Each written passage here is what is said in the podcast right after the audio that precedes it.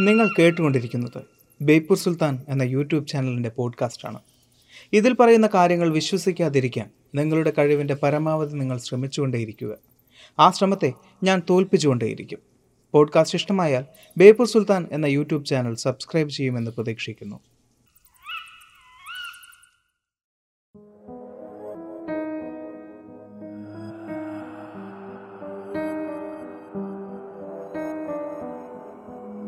കയറി പോരൻ ചങ്ങായിമാരെ ബേപ്പൂർ സുൽത്താന്റെ ദുനിയാവിലേക്ക്.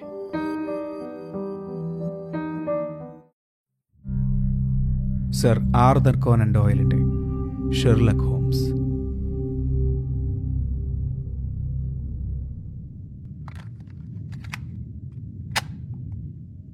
ബ്രസ്റ്റൺ തെരുവിലെ ഒരു ഒഴിഞ്ഞ വീട് സൂക്ഷിക്കുന്നവൻ എന്റെ കുതിരവണ്ടിയിൽ സവാരി ചെയ്യവേ താക്കോൽ വെച്ച് മറന്നിരുന്നു. ഞാനത് തിരിച്ചു കൊണ്ടുചെന്ന് നൽകിയെങ്കിലും അതിനു മുമ്പ് അതിന്റെ ഡ്യൂപ്ലിക്കേറ്റ് ഉണ്ടാക്കി വെച്ചു. അങ്ങനെ അത്യാവശ്യം തുറന്നുപയോഗിക്കാവുന്ന ഒരു വീട് എനിക്ക് ഒത്തുകിട്ടി. ഇനി ഡ്രബറെ അവിടെ എത്തിക്കണം. പക്ഷേ അതെങ്ങനെ? മദ്യശാല അന്വേഷിച്ച് നടന്നു തുടങ്ങിയ അവനിൽ ഞാൻ പ്രതീക്ഷ വെച്ചു. ഒരിടത്ത് കയറി അവൻ നന്നെ പൂസായി ഇറങ്ങി. ഒരു കുതിരവണ്ടിയിൽ കയറിയ അവനെ ഞാൻ എന്റെ വണ്ടിയിൽ പിന്തുടർന്നു. ഞങ്ങൾ വാട്ടർലൂ പാലം കടന്നു. അവൻ വീണ്ടും വാടക വീട്ടിലേക്ക് തന്നെയാണ് തിരികെ കയറിയത്. ഞാൻ ആശയക്കുഴപ്പത്തിലായി. കുതിരവണ്ടി ഒരു ഭാഗത്തൊതുക്കി ഞാൻ കാത്തുനിന്നു ഇത്രയും പറഞ്ഞ് ജെഫേഴ്സൺ ഹോപ്പ് ഒരു ഗ്ലാസ് വെള്ളം ആവശ്യപ്പെട്ടു. അത് കുടിച്ച ശേഷം വീണ്ടും തുടർന്നു. ഒരു പതിനഞ്ച് മിനിറ്റ് അങ്ങനെ കഴിഞ്ഞു. ആ വീട്ടിൽ ഒരു തല്ലും ബഹളവും കേട്ടു. രണ്ടുപേരും പെട്ടെന്ന് പുറത്തു ചാടി. ഒരാൾ റബ്ബർ. മറ്റേയാൾ എനിക്ക് പരിചയമില്ലാത്ത ഒരു ചെറുപ്പക്കാരൻ.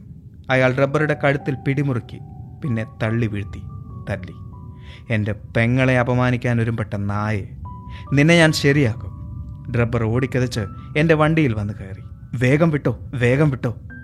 എങ്ങോട്ട്? ഹാരിഡയുടെ ഹോട്ടലിലേക്ക്. കുതിരയിളക്കി പക്ഷെ കുളം എന്റെ ഹൃദയമായിരുന്നു. അപ്പോൾ തന്നെ അത് പൊട്ടരുതേ എന്ന് ഞാൻ പ്രാർത്ഥിച്ചു.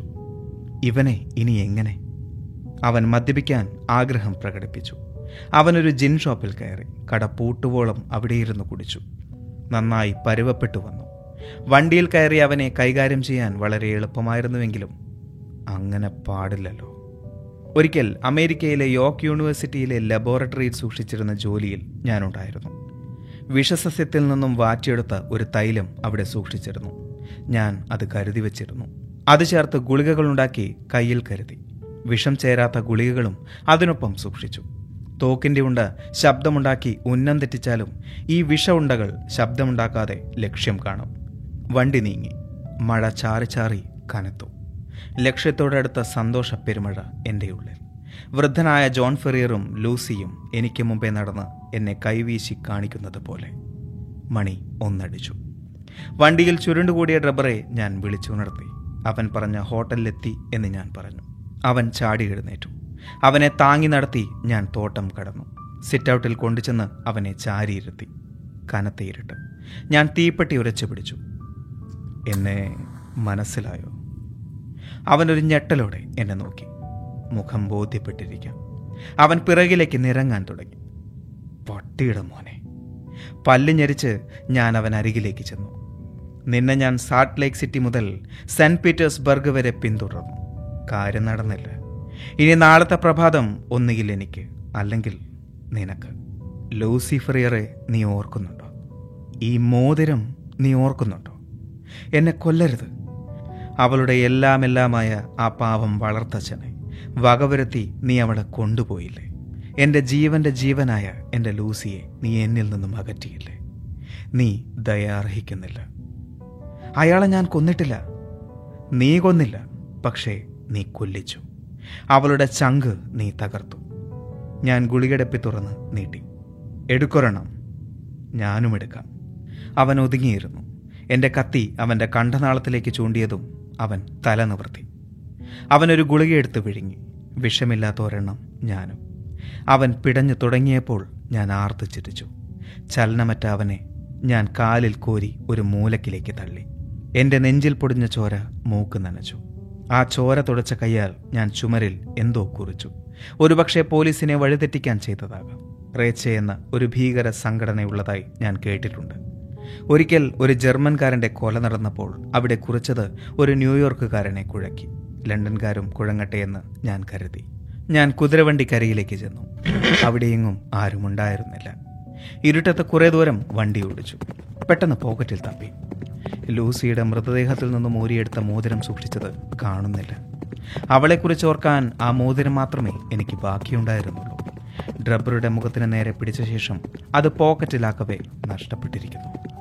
അങ്ങനെ ഞാൻ തിരികെ ചെന്നു. അപ്പോൾ കണ്ടത് അവിടെ നിന്നും ഇറങ്ങി വന്ന പോലീസുകാരനെയായിരുന്നു. അയാളെ തെറ്റിദ്ധരിപ്പിക്കാൻ ഞാൻ കാൽ കുഴഞ്ഞ കുടിയനായി അഭിനയിച്ചു.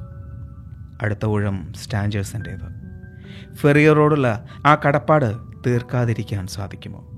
ഹാലിഡേയുടെ ഹോട്ടലിൽ പകൽ മുഴുവൻ ഞാൻ കാത്തുനിന്നു അവനെ പുറത്ത് കണ്ടതേയില്ല. അവൻ വല്ലത് മോഹിച്ച് കാണുമോ? അവൻ തന്ത്രശാലിയാണ്. കരുതലെടുത്തിരിക്കും. ഞാൻ പരതി നടന്നു. അവന്റെ മുറിയുടെ ജനൽ എന്റെ കണ്ണിൽപ്പെട്ടു ഒരിടത്ത് ഒരു ഏണി ചാരി വെച്ചിരുന്നത് ഞാൻ നോക്കി വെച്ചു. നേരം വെട്ടം വെക്കും മുമ്പേ ഞാൻ ഏണിചാരി അവന്റെ മുറിയിൽ കടന്നു. അവനെ ഉണർത്തി. തന്റെ ഉദ്ദേശം വിവരിച്ച് തന്നെ ഞാൻ പറഞ്ഞു. ഡ്രബറുടെ കഥ കഴിഞ്ഞ കാര്യവും ഞാൻ അറിയിച്ചു. വിഷഗുളികയ്ക്ക് കൈനീട്ടാതെ അവൻ ചാടി എഴുന്നേറ്റ് എന്റെ കഴുത്തിന് നേരെ കൈനീട്ടി പിന്നെ ഞാൻ ഒന്നും നോക്കിയില്ല. ഒഴിഞ്ഞു മാറി ഒറ്റ കുതിപ്പിന് അവനെ കുത്തി വീഴ്ത്തി. അമേരിക്കയിലേക്ക് എത്താനുള്ള സംഖ്യ ഒത്തുവരും വരെ ഇവിടെ കഴിയാമെന്ന് ഞാൻ കരുതി. ഞാനൊരു കുതിരവണ്ടിക്കരികിൽ നിൽക്കെ ഒരു തെരുവ് പയ്യൻ എന്റെ പേര് പറഞ്ഞ് വണ്ടി അന്വേഷിച്ചു. ബേക്കർ സ്ട്രീറ്റിലെ ഇരുന്നൂറ്റി ഇരുപത്തിയൊന്ന് ബിയിലുള്ള ഒരാളിനു വേണ്ടിയാണ് എന്നും പറഞ്ഞു. ഒന്നും കണക്കുകൂട്ടാതെ ഞാൻ വണ്ടിയെടുത്ത് പുറപ്പെട്ടു. പിന്നെ എന്റെ കയ്യിൽ ഇദ്ദേഹം വിലങ്ങും വെച്ചു. പ്രിയപ്പെട്ടവരെ ഞാൻ നടപ്പിലാക്കിയത് നിയമം തന്നെയാണ് എന്നാണ് എന്റെ വിശ്വാസം. അവൻ അങ്ങനെ പറഞ്ഞു നിർത്തി. കേട്ടിരുന്നവർ കുറേ നേരം ഉമിനീരിറക്കിയതേയില്ല. ലെസ്റ്റേഡ് ചില കുറിപ്പുകൾ കൂടി മെല്ലെ ചേർത്തെഴുതി. ആ കൂട്ട മൗനത്തിന് വിരാമമിട്ടുകൊണ്ട് ഹോംസ് പറഞ്ഞു. ചിലതുകൂടി വ്യക്തമാക്കാനുണ്ട്. മോതിരം കളഞ്ഞു കിട്ടിയ പരസ്യം ഞാൻ കൊടുത്തിരുന്നത് വായിച്ച് ഒരാളെ പറഞ്ഞു വിട്ടിരുന്നല്ലോ അതാരാണ്? മറ്റൊരാൾ സഹായിച്ചാൽ അയാളെ കുടുക്കിലാക്കാൻ ഞാൻ ഒരുക്കമല്ല. നിങ്ങളുടെ പരസ്യം വായിച്ചപ്പോൾ എനിക്ക് വേണ്ടി ഒരാൾ പോയി വരാം എന്നേറ്റു. അയാൾ അത് വിജയപൂർവം നിറവേറ്റുകയും ചെയ്തു. തീർച്ചയായും ഹോംസ് പറഞ്ഞു. മറ്റൊരു സഹായി കൂടി ഉണ്ടാകാമെന്ന് ഹോംസ് പരാമർശിച്ചിരുന്നത് എല്ലാവരും ഓർത്തു. വ്യാഴാഴ്ച ഈ പുള്ളിയെ കോടതിയിൽ ഹാജരാക്കും. ഇൻസ്പെക്ടർ പറഞ്ഞു. നിങ്ങളൊക്കെ അവിടെ ഉണ്ടാകണം. അതുവരെ അയാളുടെ മേൽനോട്ടം എനിക്കാണ് ജഫേഴ്സൺ ഹോപ്പ് മുറിയിൽ അടയ്ക്കപ്പെട്ടു. വാട്സൺ ഹോംസിനോടൊപ്പം കുതിരവണ്ടിയിൽ മടങ്ങി. ഏതൊരു കോടതിക്കും പരമോന്നത കോടതിയായി വർത്തിക്കുന്ന സർവേശ്വരൻ ജെഫേഴ്സൺ ഹോപ്പിന്മേൽ അദ്ദേഹത്തിന്റെ അന്തിമവിധി നടപ്പിലാക്കി. അതിനാൽ വ്യാഴാഴ്ച ആർക്കും കോടതിയിൽ പോകേണ്ടി വന്നില്ല. തടവറയിലായ അന്ന് തന്നെ അവൻ ചങ്കുപൊട്ടി മരിക്കുകയായിരുന്നു. പരമമായൊരു ലക്ഷ്യം നിറവേറ്റപ്പെട്ടതിന്റെ നിറവിൽ മരണപ്പെട്ടിട്ടും അവന്റെ മുഖത്ത് തെളിഞ്ഞു കണ്ടു. സംഭവം അറിഞ്ഞ ഹോംസ് വാട്സണോട് ഇങ്ങനെ പ്രതികരിച്ചു.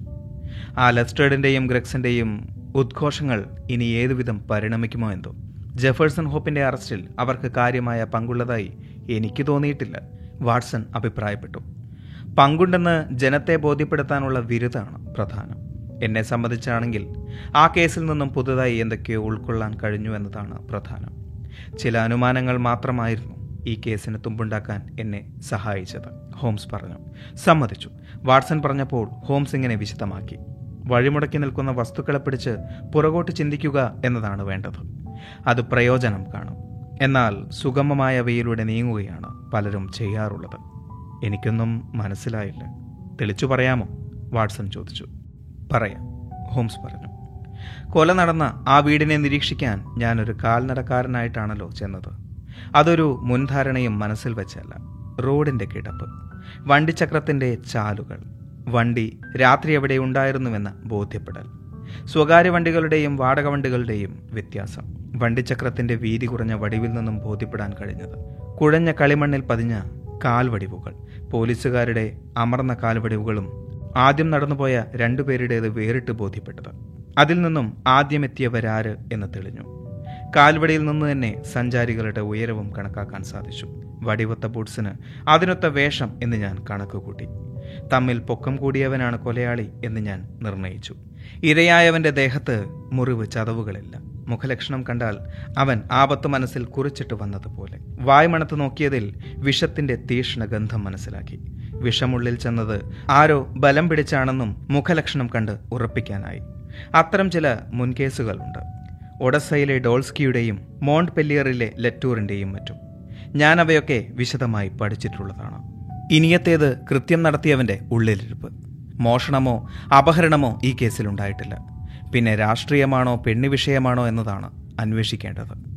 രാഷ്ട്രീയമല്ലെന്നുള്ള നിഗമനത്തിലാണ് ഞാൻ എത്തിയത് കൃത്യനിർവഹണത്തിന് ശേഷം പ്രതി ഓടി മറഞ്ഞിരുന്നില്ല ആ ചുവരെടുത്ത് മോതിരം. ഇവ വ്യക്തമായും ഏതോ ഒരു പെണ്ണുമായി ഈ കേസിലുള്ള ബന്ധം വിളിച്ചോതുന്നതായിരുന്നു. കൊല നടന്ന മുറി പരിശോധിക്കുന്നതിൽ കൊലപാതകയുടെ പൊക്കം ഞാൻ ഊഹിച്ചതുപോലെ കൃത്യമായിരുന്നു. പിന്നെ ചുരുട്ട് നഖങ്ങൾ എന്നിവയെക്കുറിച്ചും പഠിച്ചു. തമ്മിൽ തല്ല് നടന്നിരുന്നില്ല. വീണുകണ്ട ചോരത്തുള്ളികൾ കൊലയാളിയുടെ കാൽവെപ്പുമായി ഒത്തുനോക്കിയപ്പോൾ അവന്റെ തന്നെ മൂക്കിൽ നിന്നുമുള്ളതാണ് എന്ന് ഞാൻ മനസ്സിലാക്കി. കൊലയാളിയുടെ ചോരത്തിളപ്പും ബോധ്യപ്പെട്ടു. നോക്കൂ വാട്സൺ. പോലീസ് ഉദ്യോഗസ്ഥനായ ഗ്രക്സൺ കാര്യമാക്കാത്ത ഒന്നുണ്ട്.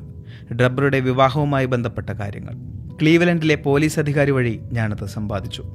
ലൂസിയെ സ്വന്തമാക്കുന്ന കാര്യത്തിൽ ജെഫേഴ്സൺ ഹോപ്പിൽ നിന്നും സംരക്ഷണമുണ്ടാകണമെന്ന് കാണിച്ച് ഡ്രബ്ബർ പരാതി നൽകിയ കാര്യവും അറിയാനിടയായി. ഹോപ്പ് എന്ന കക്ഷി യൂറോപ്പിലാണെന്ന കാര്യവും പരാതിയിൽ ചൂണ്ടിക്കാണിച്ചിരുന്നു. ഡ്രബ്ബറെ കൊണ്ടുവിട്ട വണ്ടിക്കാരനല്ലാതെ മൂന്നാമതൊരാൾ ആ വീട്ടിൽ കയറിയിട്ടില്ല. കുതിര കുറേ നേരം മേഞ്ഞു നടന്നിരുന്നതിന്റെ ലക്ഷണവും ഞാൻ കണ്ടു. അപ്പോൾ വണ്ടിക്കാരൻ യാത്രക്കാരനുമൊത്ത് വീടിനുള്ളിൽ കയറി എന്നത് വ്യക്തം തന്നെ. ലണ്ടനിൽ ശത്രുവിനെ എവിടെയും പിന്തുടർന്ന് ലക്ഷ്യം കാണാൻ എളുപ്പം കുതിരവണ്ടിക്ക് തന്നെയാണ്. അങ്ങനെ എന്റെ അന്വേഷണം കുതിര സവാരിക്കാരന്റെ പിറകിലേക്ക് പോയി. അവൻ അവന്റെ നാട്ടിലില്ലാത്തതിനാൽ ശരിയായ പേര് തന്നെ ഉപയോഗിച്ചു. അങ്ങനെ ജെഫേഴ്സൺ ഹോപ്പ് എന്ന വണ്ടിക്കാരനെ കണ്ടുപിടിക്കാൻ ഞാൻ അയച്ച തെരുവ് പിള്ളേർ സംഘത്തിന് കഴിയുകയും ചെയ്തു. സ്റ്റാൻജേഴ്സിന്റെ കൂടി കൊല നടത്തിയതോടുകൂടിയാണ് നമുക്ക് വിഷഗുളികകളെക്കുറിച്ച് ബോധ്യം വന്നത്. എന്റെ ഊഹം അത് ശരിവെക്കുകയായിരുന്നു. ഹോംസ് നിങ്ങളുടെ നിഗമനങ്ങൾ അത്ഭുതാവഹമാണ്. വാട്സൺ ഹോംസിനെ അഭിനന്ദിച്ചുകൊണ്ട് പറഞ്ഞു. ഈ കേസ് നിങ്ങൾ വിവരിച്ച് രേഖപ്പെടുത്തി വെക്കണം. ഇല്ലെങ്കിൽ ഞാൻ അക്കാര്യം നിങ്ങൾക്ക് വേണ്ടി ഏറ്റെടുക്കും. നിങ്ങൾക്ക് തന്നെ അത് ചെയ്യാം ഹോംസ് പറഞ്ഞു. ഈ പത്രം ശ്രദ്ധിച്ചു. ഇന്നത്തെ എക്കോയിലി ഈ കേസിന്റെ വിവരണങ്ങളുണ്ട്. വാട്സൺ അത് വായിച്ചു. ഡ്രബറുടെയും സ്റ്റാഞ്ചസിന്റെയും കൊലപാതകിയെന്ന് സംശയിക്കപ്പെട്ട് തടവിലായ ഹോപ്പ് പെട്ടെന്ന് തന്നെ മരിച്ചു.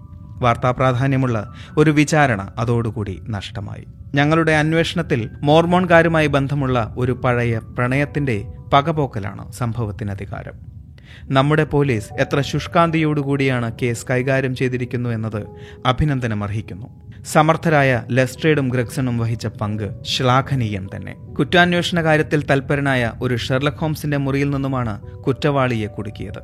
മേൽപ്പറഞ്ഞ ഉദ്യോഗസ്ഥന്മാരുടെ ഉപദേശം സ്വീകരിച്ചാൽ ഹോംസിന് കഴിവുറ്റ കുറ്റാന്വേഷകനായി മാറാൻ കഴിയും.